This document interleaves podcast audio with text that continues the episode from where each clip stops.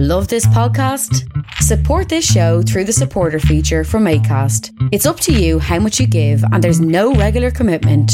Just hit the link in the show description to support now. Hey, it's Ryan Reynolds, and I'm here with Keith, co star of my upcoming film, If, only in theaters, May 17th. Do you want to tell people the big news?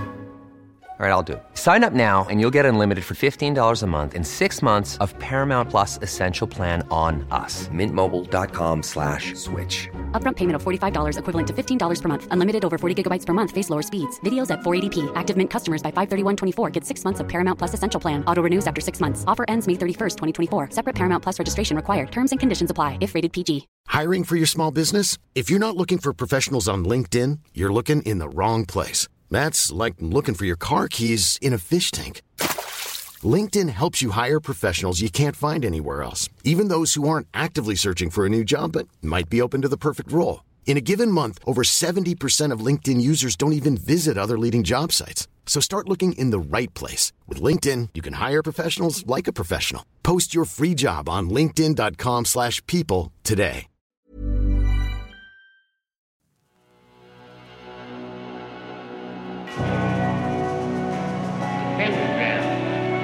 Dedicated to Henry Foreman.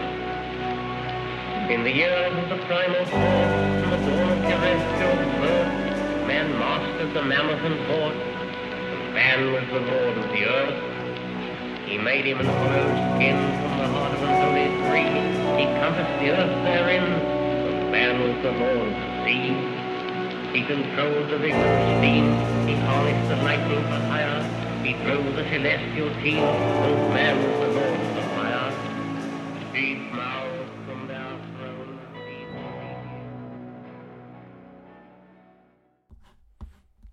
Good morning, good afternoon, good evening. This is Alan Averill. This is Agitators Anonymous, and it is episode 18.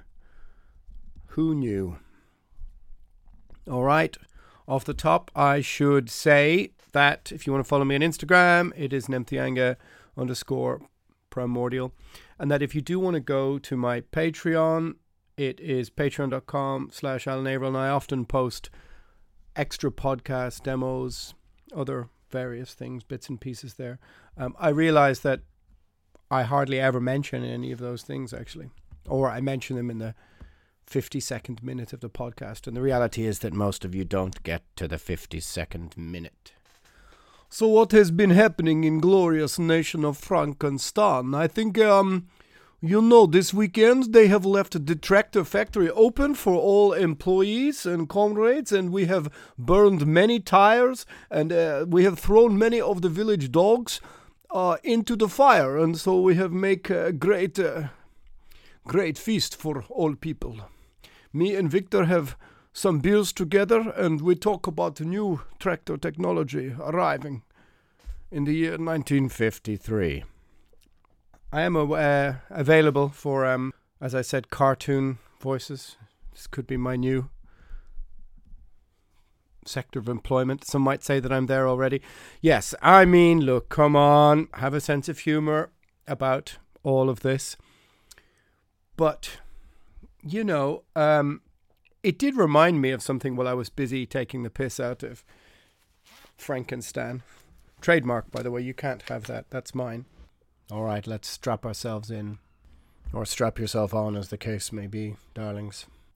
So, what are we going to talk about this week? Well, I'm going to ramble through, I think, a couple of things that I've noticed happening in my city, happening in other cities as well. Um, seeing as this is the end of my career, this is the fat Elvis years of my Vegas residency. There's been some odd things afoot in the streets. Definitely, even here, Ireland is not known for its street protests, at least not in my opinion. Well, that may historically, some people find, might find that surprising, but there's been some strange movements on the streets, uh, gathering of oddballs. But we have this now rather odd group of patriots, would we say? I don't want to confuse listeners in the United States because it is a complex thing to try and explain the difference between European nationalism and American patriotism. Many people in, I think, in the USA, many of the cultural, much of the cultural hegemony that we have inherited from the USA when it comes to, let's say, identity politics is designed in the US academic laboratory, let's say, intellectual laboratory, without any consideration of European history or maybe the class system that has been evident in Europe for hundreds of years. And so when something becomes, when something crosses the Atlantic transom over here, it loses some of its meaning, I think. And um, so patriot and nationalist are different things in the USA and Europe. In Ireland, um, nationalism is left wing. The IRA were left wing fundamentally. I mean, the, the rising in 1916 in- influenced the Bolsheviks. Um, trade unions, the first trade union in theory, um, was born in Ireland um, during the lockout. We have this rather odd mix of people starting to march through the streets in Dublin, waving Irish flags, having all the hallmarks of um, Irish patriotism. And in fact, they reminded me a little bit of you would have seen every now and again spontaneous small marches of Irish Republicans around Dublin and Cork, and mo- definitely in the north of Ireland in the late 1980s or the early 1990s. And all of a sudden, a bunch of guys would show up with sunglasses on, military fatigues, um, and carrying banners and having a sort of military style affiliation. And of course, there was always a ragtaggle bunch following them of mainly people in football jerseys, Celtic jerseys. Um, anybody knows anything about football knows what I'm talking about. But this is beginning to happen again on the streets, and it's such an odd mix. Across the road from me, um, well, near enough to where I live, is a is a park, and I, I was observing a bunch of about 40 or 50 of these people that I suppose the mainstream media is now calling COVID deniers, which is a word loaded with a lot of um, heavy connotations to use words denial at the end of everything. But far from that, they were. Um, it's such a ragtaggle bunch of everybody waving flags about 5G to um, inferring that there is a a pedophile um, cover up as part of our national broadcasting system, um, RTE, which I suppose these are all tropes inherited from the USA. This whole a, a really strange distilled mix of um, Epstein through through Q QAnon, through various other. I'm sure there was even some alien conspiracy in there as well all dressed up and draped in the Irish flag. Um, but I watched them march by, and there was some things, you know, that now five, six months into this, with no discernible line in the sand or no discernible end of this in sight, that you know there's small kernels of truth, as is the case with most things now on the left, on the right, in the in in conspiracy theory world. You know, Epstein had an island, right? So there's small kernels of truth in some things, but the whole general process just seems like Mad Hatter's parade. And this is a really, really strange phenomenon that's now beginning to spring up in Dublin. And is it reflected across other cities in Europe? I mean, there was a huge protest at the lockdown measures in Berlin. Of course, there are fringe elements who are connecting it to 5G and other things like that. But it does show that there is growing resentment at the measures, growing distrust at the machinations of the lockdown. And part of me resists the idea that this is all some Machiavellian plot and plan by the powers that be because it strikes me that so much of this is chaotic and disorganized. In the beginning of this, whole lockdown period, we were told that we needed to lock down to stop the overwhelming of the health services. This hasn't happened. And at least family members of mine working in hospitals are saying that hospitals are not even half full. In fact, they're losing money on vital surgeries. And I just wonder what the end game here is because without a vaccine, not having any cases, like actually moving this to zero, is not going to happen. That's that doesn't seem to be a really realistic option while it is still in the in the air, so to say. So what is the end goal, when it appears that the world economy is about, without any question, about to free fall into perhaps a decade long depression. I've said it before on the podcast and I'll say it again. Is it just that we need to accept risk in the West? Quarantine if you think you need to, and we need to let life get back to normal. But I did say this a couple of months ago to people who didn't believe me that those people who have assumed control of the reins, that are holding the reins, are not going to let this go easily. By their very nature, they have reached a position in life and society and politics. They have aspired to hold the reins. Now, quite what the reins might be on those terms is open to question, but definitely that's what the aspiration of politics is. And for them to just go, okay, all you go, back out, um, and let's move life on. I think there is a, I think there is something deeper happening on a subconscious level that the people who are in charge now don't really want to give up that element of power that they've acquired. That, and also the simple fact that without a vaccine, if there is a second wave, they won't get people back inside. I don't think that will be possible. And considering how potentially fractious and angry people are, uh, this could spell some really, really difficult times ahead as exemplified by this strange, curious bunch of people marching. I have to, who I have to observe with a, a feeling of, I suppose there's a natural inclination to view it uh, as as vaguely comedic, but yet at the same time they were out on the streets. Um, they were out on the streets, uh, protesting like they should, they could. That is their right to.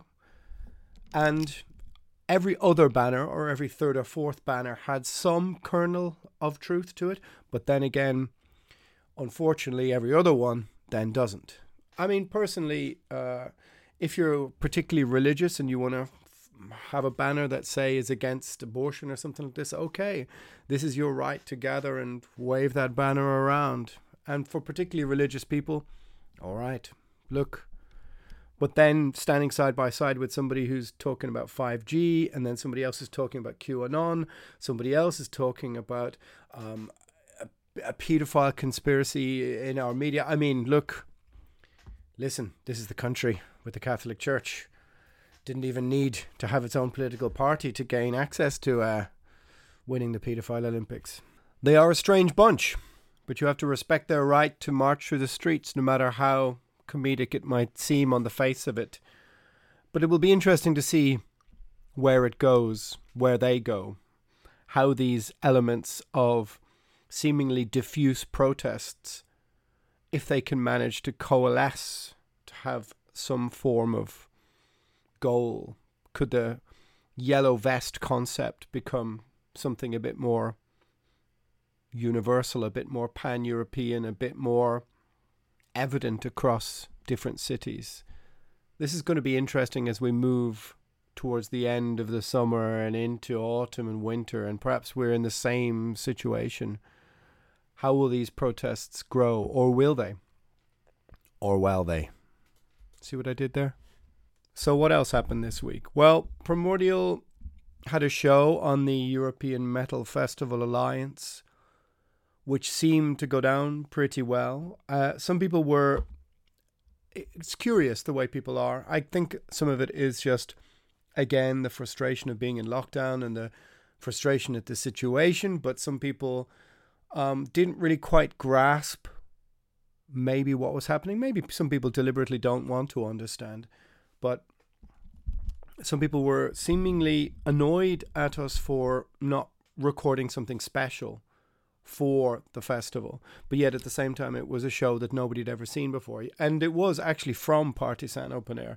So I think on those terms, it was pretty positive to show the festival in all its sort of glory, you know, this to show the stage, to sh- show the size of the crowd, to give people a little bit of the festival experience. Personally, and I've said it before, I'm not going to do a pretend live show where we play to an empty room, I just find the concept so infinitely depressing that I just can't even countenance it.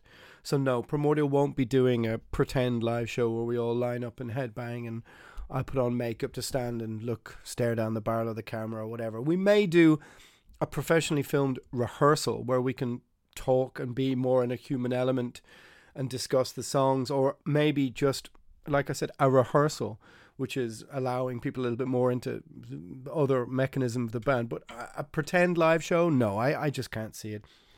Anyway, so on those terms, um, some people sort of complained that the sound wasn't perfect. Uh, well, of course not. It's live. It wasn't mixed. We didn't have the stem signals to mix it.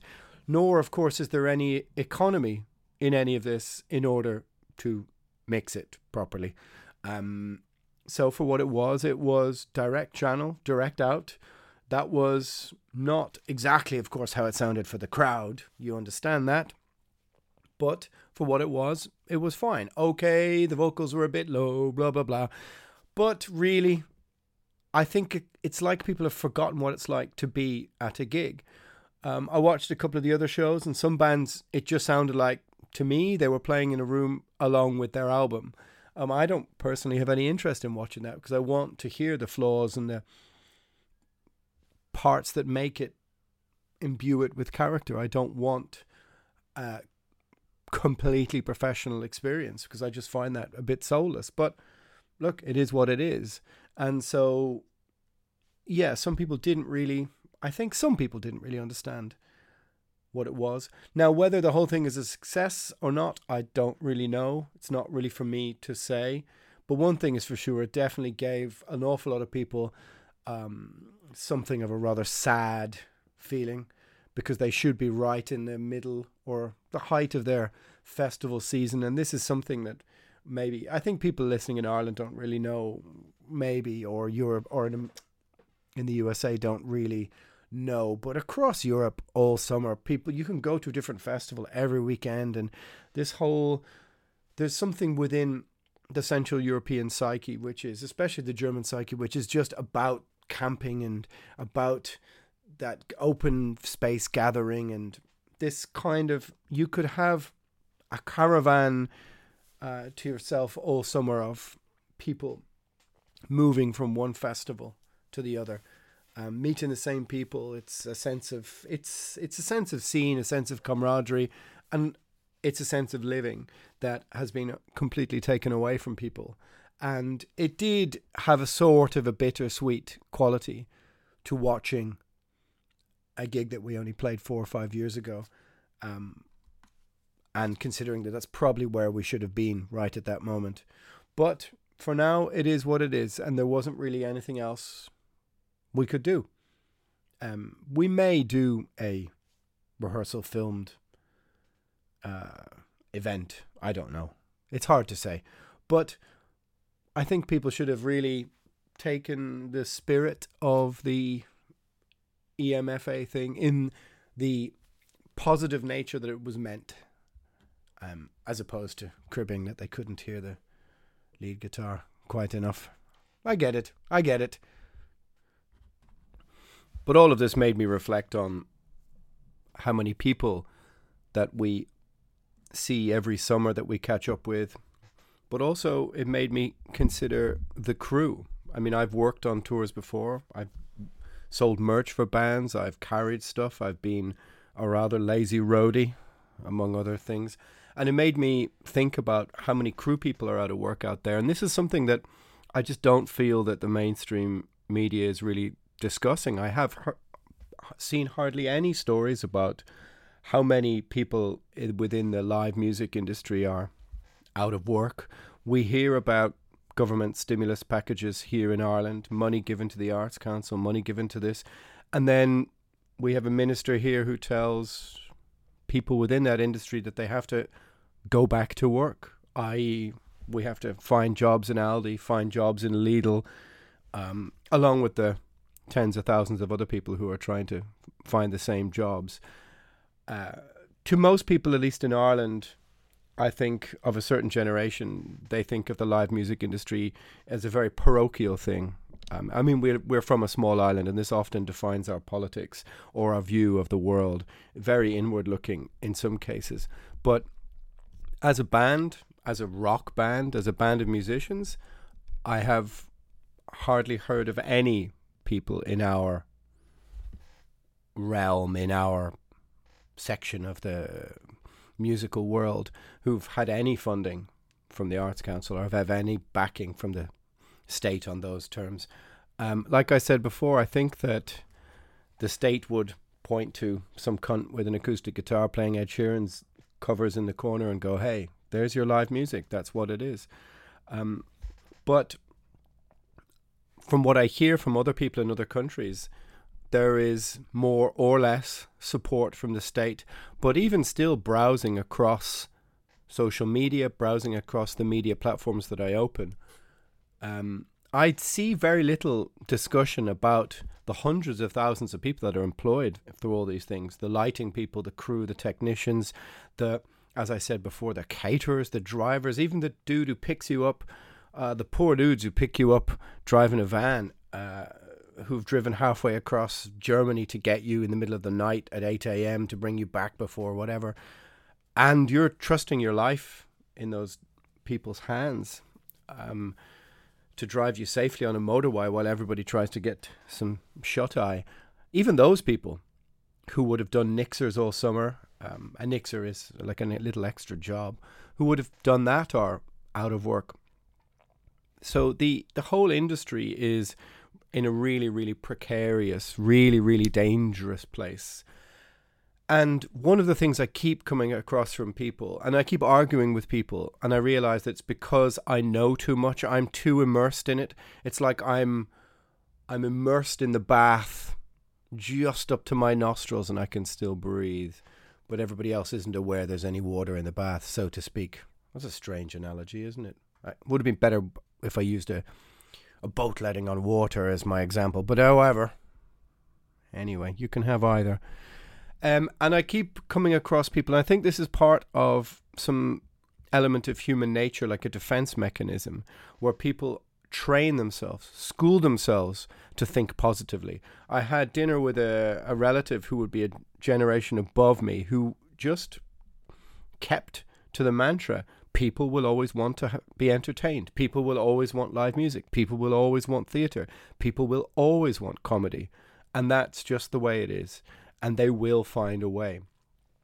And then, of course, I would come out with 50 complicated reasons about everything from like luggage costs to the price of oil to local venues and bars going bankrupt because they have no, no gigs or no revenue for the next year and 20% capacity in yellow squares on the floor within which you have to name the people within track and trace. I mean, I literally unloaded all of four, five, or six months worth of over information, of being overstimulated by um, by information, and he just sat staring at me and just re- retained the same mantra. Look, it's much more simple than you're making it, and this made me really consider and wonder: is it more simple than we're making it? I mean, obviously, if it was more simple, then I would have not much to talk about in my podcast, and I understand that. But at the same time, is it more simple? Is it just that, for example, let's say let's take a country like Germany, a country that resisted the smoking ban, even when the rest when their ostensibly their government enforced it on the whole rest of Europe, and Ireland was first. Ireland was the first country where they said to them, uh, "You cannot smoke in pubs," and slowly people just got used to it. Germans, no.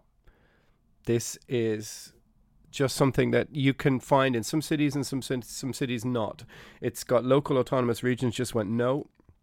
This is counterproductive to the economy. We will refuse to do it.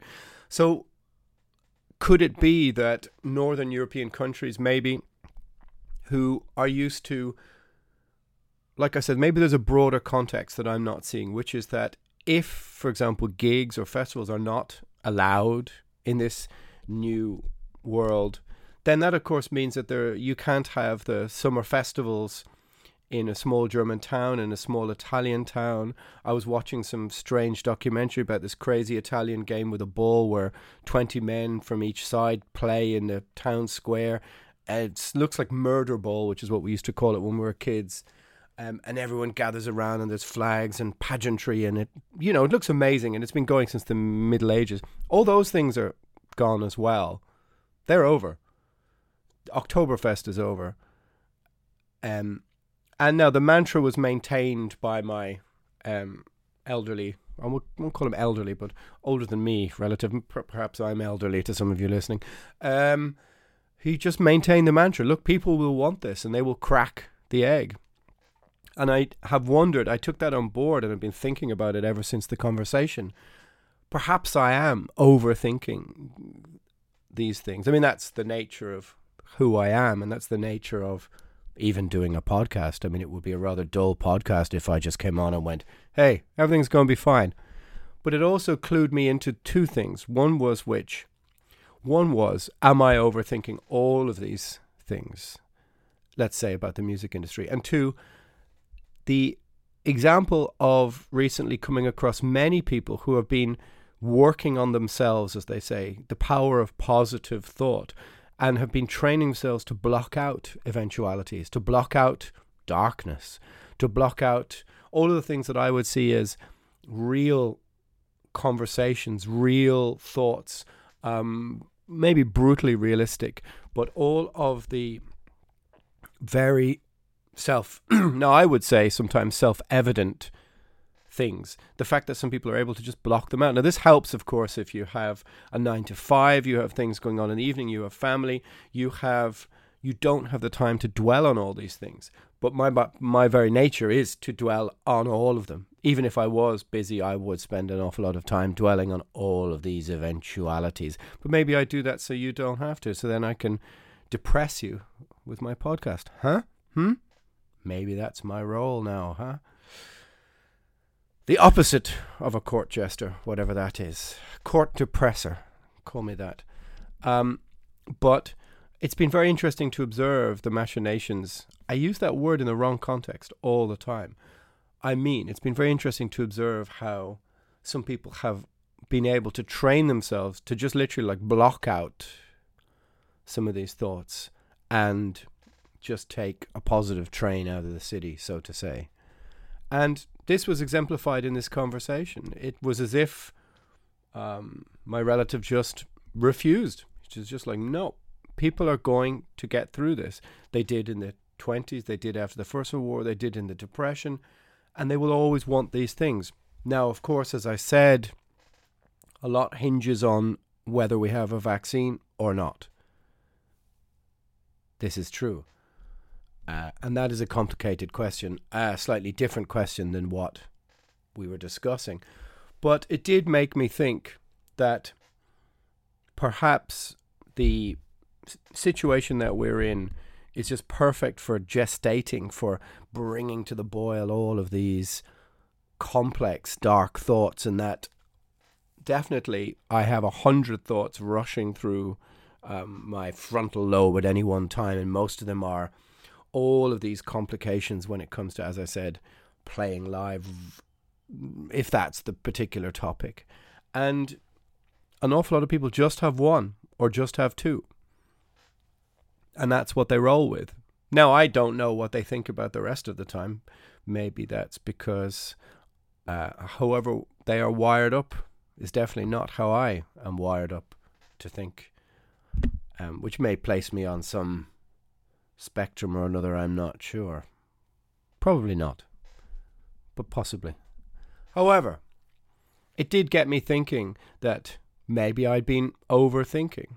I guess we will wait and see, but there's one thing the European Metal Festival Alliance made me feel, and that was, apart from somewhat maudlin and a little bit sad at the idea that there were all these people that we see, like I said, people that every year you'd you'd go to the same festival and the same driver would pick you up and you'd sit in the front and have the chat and catch up about oh man how's your family doing? How's this? How's that? Oh yeah and talk about football and some of the greatest chats you might have or with those in those situations with the crew with when you go down to get the merch at 1 a.m and the crew are having a shot and you can do a shot with them and hang out and or go to the bar afterwards and get a bit of a lock in or whatever and talk to the bartenders. Oh, you know, such and such played last week.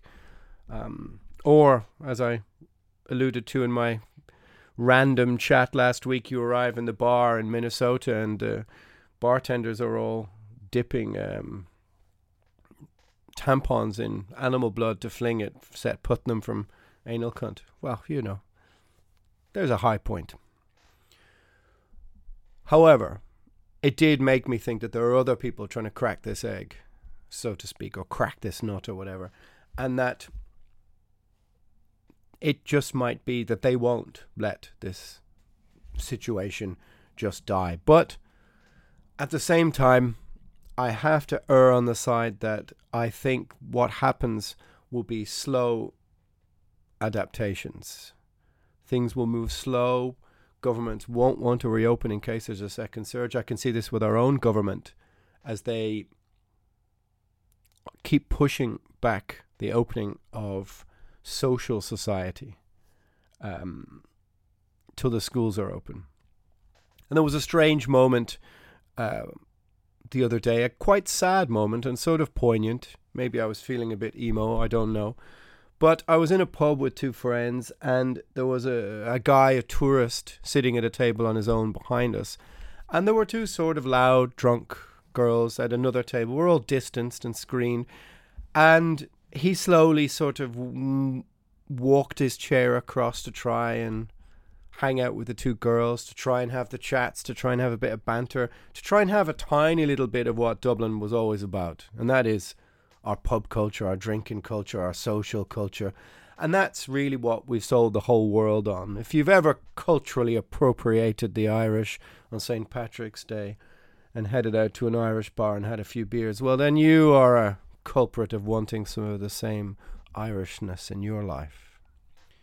And he made it about halfway across the floor, slowly edging his chair nearer and nearer, and had a few chats before being quietly told by security that he had to go back to his seat, that this wasn't allowed anymore, that we come in and we sit with the people we come in with, and the people you write your names on the sheet, the track and trace sheet, um, are the people that you have to stay in the company of. And our poor, our poor lonely, um, our poor lonely journeyman, journeyman had to return back to his isolated table. Now, like I said, perhaps I was feeling a bit emo, but it struck me as oh, that's that's socializing now, and it made me think about the fact that I don't think that I've spoken to for any longer than an interaction with a um, somebody working in a shop to somebody I don't know in about five or six months. What can this do to the human psyche? What can this do to people? How does anybody meet anybody? If you've ever read the book Love in the Age of Cholera, that sort of made me think of that. Anyway, yeah, you can call me emo in the comments. You can DM, DM me and call me emo if you want. Um, actually, I didn't know what emo stood for when I first heard the expression. I thought it was like electric music, something or other. That'll age me. And then somebody went, no, man, it's short for emotional. I was just like, wow. Anyway, what the fuck am I talking about? The point being is the truth could be both things again, I always, in the last couple of years, err on the side of this. And that is that the truth could be that my relative could be right. People will want to do this and they will crack the nut and they won't let these, the creeping measures of authoritarianism and surveillance society curb their socializing or their living. When is the last time anybody danced with somebody they didn't know? There you go. Told you I was a poet, right? But then there is, of course, the measures of creeping authoritarianism as well. So mix them in to your palette and see what color you get. However, what am I talking about? Yeah, exactly. So maybe both points of view can be correct. Um, and I woke up with a little element of positivity which I know may sound strange if you know me, but a little element which was plucked from that conversation. And I do wonder if my relative woke up and went, maybe I should look into what track and trace and a biometric passport actually means in the real world. Hmm. Anyway, there's also something I touched on in the last podcast that I sort of wanted to expand upon. Um, and that is this mantra I keep hearing from people involved in the metal scene that what this means, what this current situation means, is that we can return to the underground. Return to the underground. Now, I have to ask, and maybe we can expand upon it a little bit, but what does that mean? What does return to the underground mean? I have a feeling it's more of a romantic aspiration than anything really practical. Because the underground to me meant being 16 or meant being 18. And okay, so that's a time in your life where you had less care, less worry, all those kind of things. But what it did mean is that you had aspirations. I think you dreamt of going on tour when you looked at the back of one of those old metal hammers or one of the old Kerrangs. You dreamt about going on tour, about visiting all these countries. You dreamt about releasing a record. You dreamt about standing on stages in, you know, I joined Primordial when I was 16. So you dreamt about all those things. And in the meantime, what you did is that you made fanzines, you made a demo, you wrote songs with your friends. The first band I was ever in, I was 12 or 13, and I think we tried to play like the Ramones and Bathory in the same evening or afternoon, most likely. Um, a disaster, of course, but you know, from small acorns. Um, but the point being, I think that the concept of underground was aspiration. And now those aspirations have been somewhat neutered. And when people say to me, return to the underground, well, then if that's what you wish, then we're here. Because the underground realistically was writing letters, sending away tapes in the post, making a fanzine. You never went anywhere. You had no money. Um, there was no such thing as cheap air travel. Um, there wasn't really a touring schedule for bands like ours. Schedule is the wrong word, but there wasn't really a touring structure. There definitely wasn't a festival structure. Back in those days, Wacken was just a small thing in the early 90s, and there was only really Dynamo, and that was it. Um, for people in the UK and Ireland, they went across to Donington. And that was your one trip per year.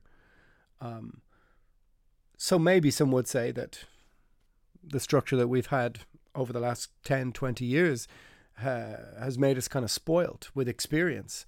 I mean, personally, I don't really see it like that because I think that that was the natural process of where the underground came from. Now, maybe underground is an attitude. Maybe it's about eschewing the mainstream and not wanting to be part of mainstream rock and heavy metal culture. Um, it's about poo pooing the the fifty thousand people standing in the main stage field listening to something horrible like Amaranthe or Nightwish or Battle Beast or some dreadful rubbish. But maybe that's not it. Maybe the fact is that your band is also there, but it's on the third stage. Maybe that's just them's the breaks in 1988 or 1982 or 1996. The equivalent bands still existed, and your band was still on the third or fourth stage, perhaps, metaphorically. But if but if the underground is basically just writing letters and sending away cassettes and writing fanzines, then we're here. The modern fanzine is the podcast. Um, the modern cassette tape is trading files, and emails are the modern letters. So there you go. You're there. You're back in the underground, back in the womb, back where nothing ever really happens, and there's no sense of adventure, and you don't get to cross the border into another country and see other sides of life. Uh, so I think it's a very unusual uh, way of looking at things, and I think it's something that say people say without thinking.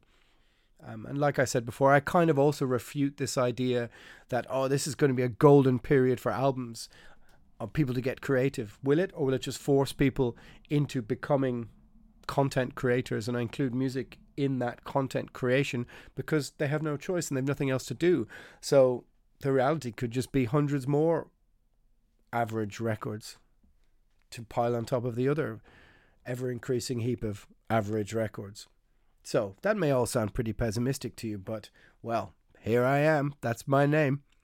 Uh, so I find it really strange when people keep commenting on, oh, it's about time we return to the underground. Really?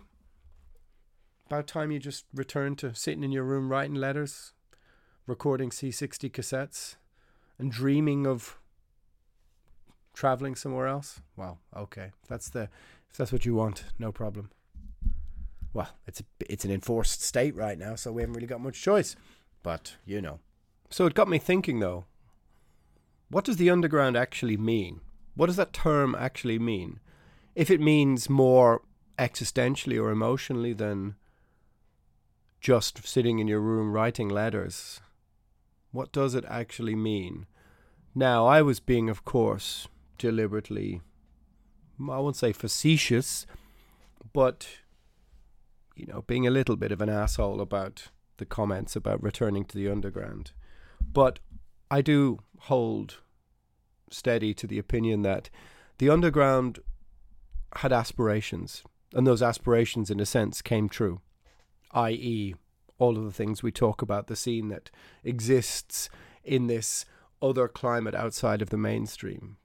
Um, because let's be honest, rock and metal has no purchase, no grasp of mainstream culture anymore. So, in a sense, it did return underground, even though there's still 50,000 people in a field or many fields across the world listening to heavy metal.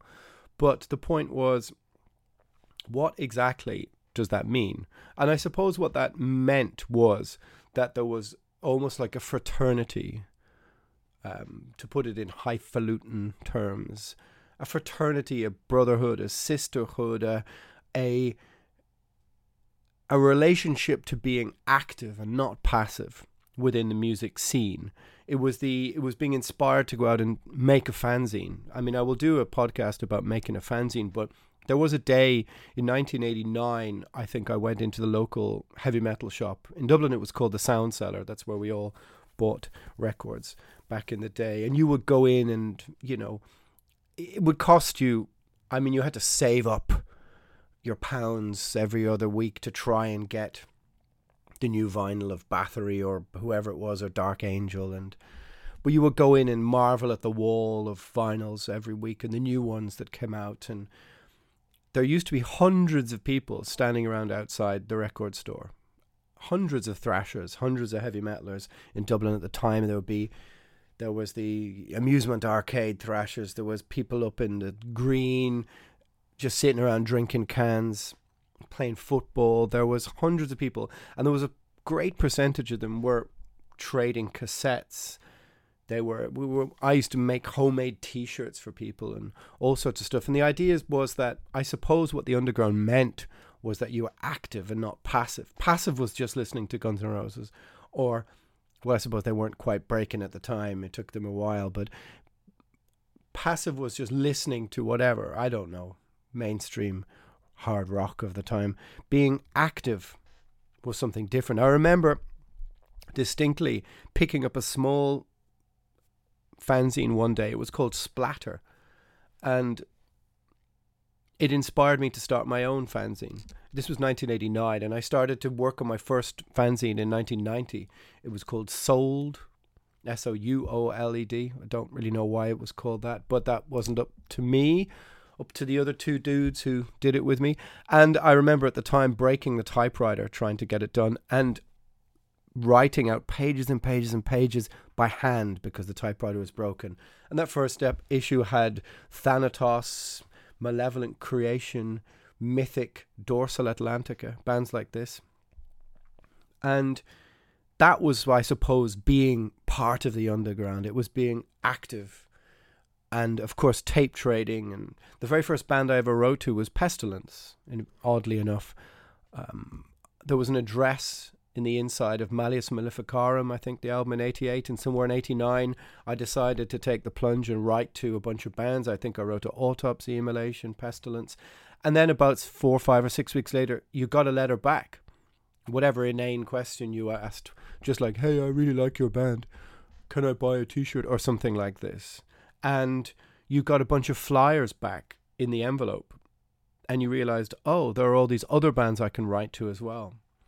And every time you picked up a, an album, whether it was Morbid Angel or Death, or I suppose you would look at the thanks list and you would see other bands' names, and slowly you would seek them out. And then I had a tape trading list, and you acquired. At one stage, I was getting twenty to thirty cassettes every week, and this would be could be Paradise Lost, Frozen Illusion demo, Morbid Angel, Thy Kingdom Come, whatever. And it was just a deluge of a deluge of I'm not going to say information, but a deluge of very real physical things, whether it was letters from people in Peru, um, Russia, or Israel, or Finland or whatever, and you were getting cassettes, and it felt like you were actively part, you were a moving part in the process. And all I wanted to do was start a band, look for a band to join in 1991, as we all kind of were. And we used to go and sit in the rehearsal room of this band, Irish band called Morphosis. Well, they were Asphyxia at the time, Morphosis, and they were like the elders of our scene. At the time, their singer was the guy who had made this fanzine Splatter and we would sit in their room and drink cans and watch them rehearse. And I guess we all had dreams or aspirations of singing or playing in a band. And around this was kind of like ground zero for an awful lot of people in the scene to try and start their bands, or whether it was Abaddon Incarnate or Cruachan or Primordial or Fifth Dominion. And that, I suppose, was the essence of what being underground was. It was taking being inspired by the spirit of the time to go and make something of it, whether it was, as I said, a band, learning the guitar, making a fanzine, starting writing to people, and that was um, that was, I suppose, what the term meant. Now I don't know what the I don't know what how that could be replicated. It sounds like a very romantic, nostalgic time, and that's fine. I'm not usually one for that, but it was a very. It was a great time to be part of this burgeoning black death doom metal scene. The very first time you picked up Cathedral, Forest of Equilibrium, and you, I'd bought the bass player's fanzine called Under the Oak. If anybody can ever track that down, it was a brilliant doom metal fanzine. But um, just you just scoured Cathedral's thank list and wrote down all the bands, Penance, whatever. And you had to go and then try and find their demos or trade with them from somewhere. The very first time I got a Pentagram rehearsal cassette somewhere in 90, I think, or 91, and it had 1973 written on it. I just couldn't fathom that they're actually were from 1973. I'm getting a bit misty eyed with nostalgia here, but it just got me thinking when I kept on hearing people talk about return to the underground, about what that meant. Is that really possible in an age where we seem to just know to, know too much? Because this is pre-internet, and it's pre-internet for people who obviously are too young to have grown up without the internet. It seems like a mythical time, and almost Middle Earth sort of landscape um, you know, populated by magical creatures. And to an element, it was. I don't think you can recreate that feeling of just, for example, um, standing, waiting for the postman to come and weighing up the options of getting the bus into school at the right time and thinking, okay, if I wait for the postman, take the stuff out of his hand, I can run at full pelt to the bus stop. I mean, we used to get off the bus two or three stops early to save 40p every day, to have three or four pounds at the weekend to buy one second hand record. People don't realize that metal was so big that the weekend after an album came out, it would be second hand. So if you waited, you could find Spiritual Healing for three or four pounds the week after. Um, there's a cute story for you, huh? Who says I'm not the last of the great romantics? Um, and that's what you did. And so being underground, I suppose, was being active. And I don't think that that's a thing that can be recreated in 2020. And so when I hear people say it, it makes me feel a little bit odd that we return back to having. Maybe what it means is we return back to having aspirations to get out again. And in the meantime, try and cooperate with each other. But in such an interconnected world, I mean, just one Instagram post now reaches more people than think about it at the time. You would spend hours and hours and hours writing these big long letters. I used to write essay, essays to Dani from Cradle of Filth back in 92, 93.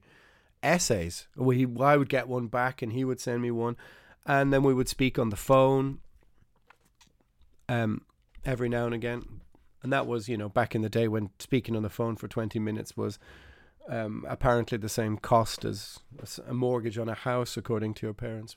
But yeah, this is true. As an aside, Primordial getting signed to Cacophonous Records in '93 is probably because of Dani from Cradle of Filth, who gave the demo to Neil, Neil from Cacophonous.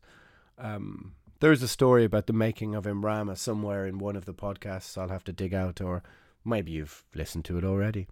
But yeah, as an aside, you can thank Dani from Cradle for Primordial getting signed for that first record, I think, partially. However, what is the nature of underground? What does it actually mean? And maybe I'm being too cynical by trying to snipe down or the the conversation now around returning to that. Maybe I'm in too cynical a place because of the lockdown to be able to consider what that might mean to somebody who didn't grow up before the internet. Or maybe it's just a buzzword like everything else now that doesn't really mean very much. But what did the nature of the underground mean? That's what it meant, I think. I still show up to a city every now and again on a tour or somewhere, and somebody will come out and go, "Hey, remember me from 1991? I we used to tape trade." Oh yeah, fucking Mikael Anderson from Norrköping or whatever, or something like this. And I still remember the names. I still remember the addresses. I still remember. Oh yeah, you sent me sentenced uh, Journey to Pohjola in '92 or whatever, or Sami Lopakka or something like this. And the first time we played with Sentenced, I was like, oh yeah, we used to write to you 20 odd years ago. And I realize people love these old, old stories. And it's far more maybe interesting for them to hear than me rattle on about, you know that Spotify only gives you 0.00000, blah, blah, blah, blah. And yeah. Fair point, fair point.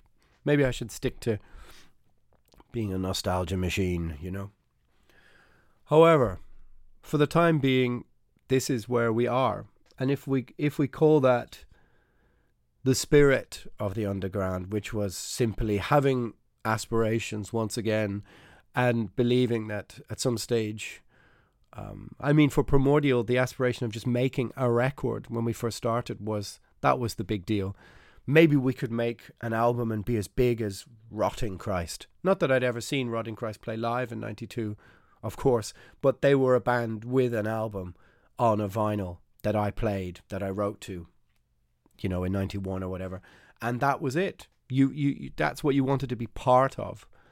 Um, I don't know, like I said, how you're just part of a digital process in the year 2020 because it seems to me like that's again the physical process of music and making music and being involved in it has been taken away from you. So, can we realistically really call it the underground? I don't know.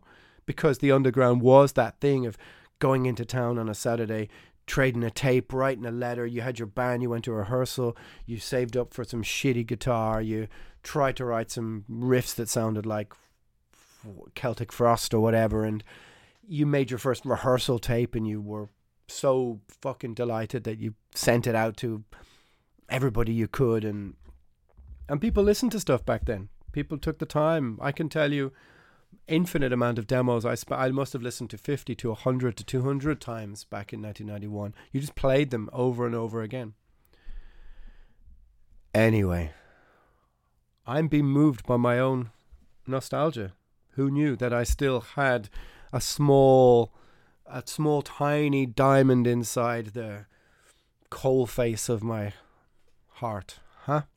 Well, anyway, next time I'm going to do something about punk rock and about new wave of British heavy metal and about those two different parallel worlds. Um, and at least for us, when I talk about things like the underground and this this tape trading, self finance, seven inch scene. Most people who don't know anything about it just assume that that's, oh, well, that's what death metal took from punk rock. But it's not really true. It's not really true. Um, the fact is that if if the Damned New Rose was the finger on the detonator, then new wave of British heavy metal definitely ran with the ball, or I don't know, brought down Building Five or whatever it is. You could say. There's a little conspiracy reference. All right, a rambling all over the place podcast it was, but it is what it is. So, what's the what's the takeaway from this one? The takeaway from this one is cognitive dissonance, I think. To try and remain with some element of a positive attitude but be aware of the consequences and all the all the 50 to 100 items but be able to shelve them when you can and not let them obsess you. So until then, it's Alan Averill. This is Agitators Anonymous. Metal never bends. Even when we're on a budget, we still deserve nice things. Quince is a place to scoop up stunning high end goods for 50 to 80% less than similar brands. They have buttery soft cashmere sweaters starting at $50, luxurious Italian leather bags, and so much more. Plus, Quince only works with factories that use safe, ethical, and responsible manufacturing. Get the high-end goods you'll love without the high price tag with Quince. Go to quince.com/style for free shipping and 365-day returns.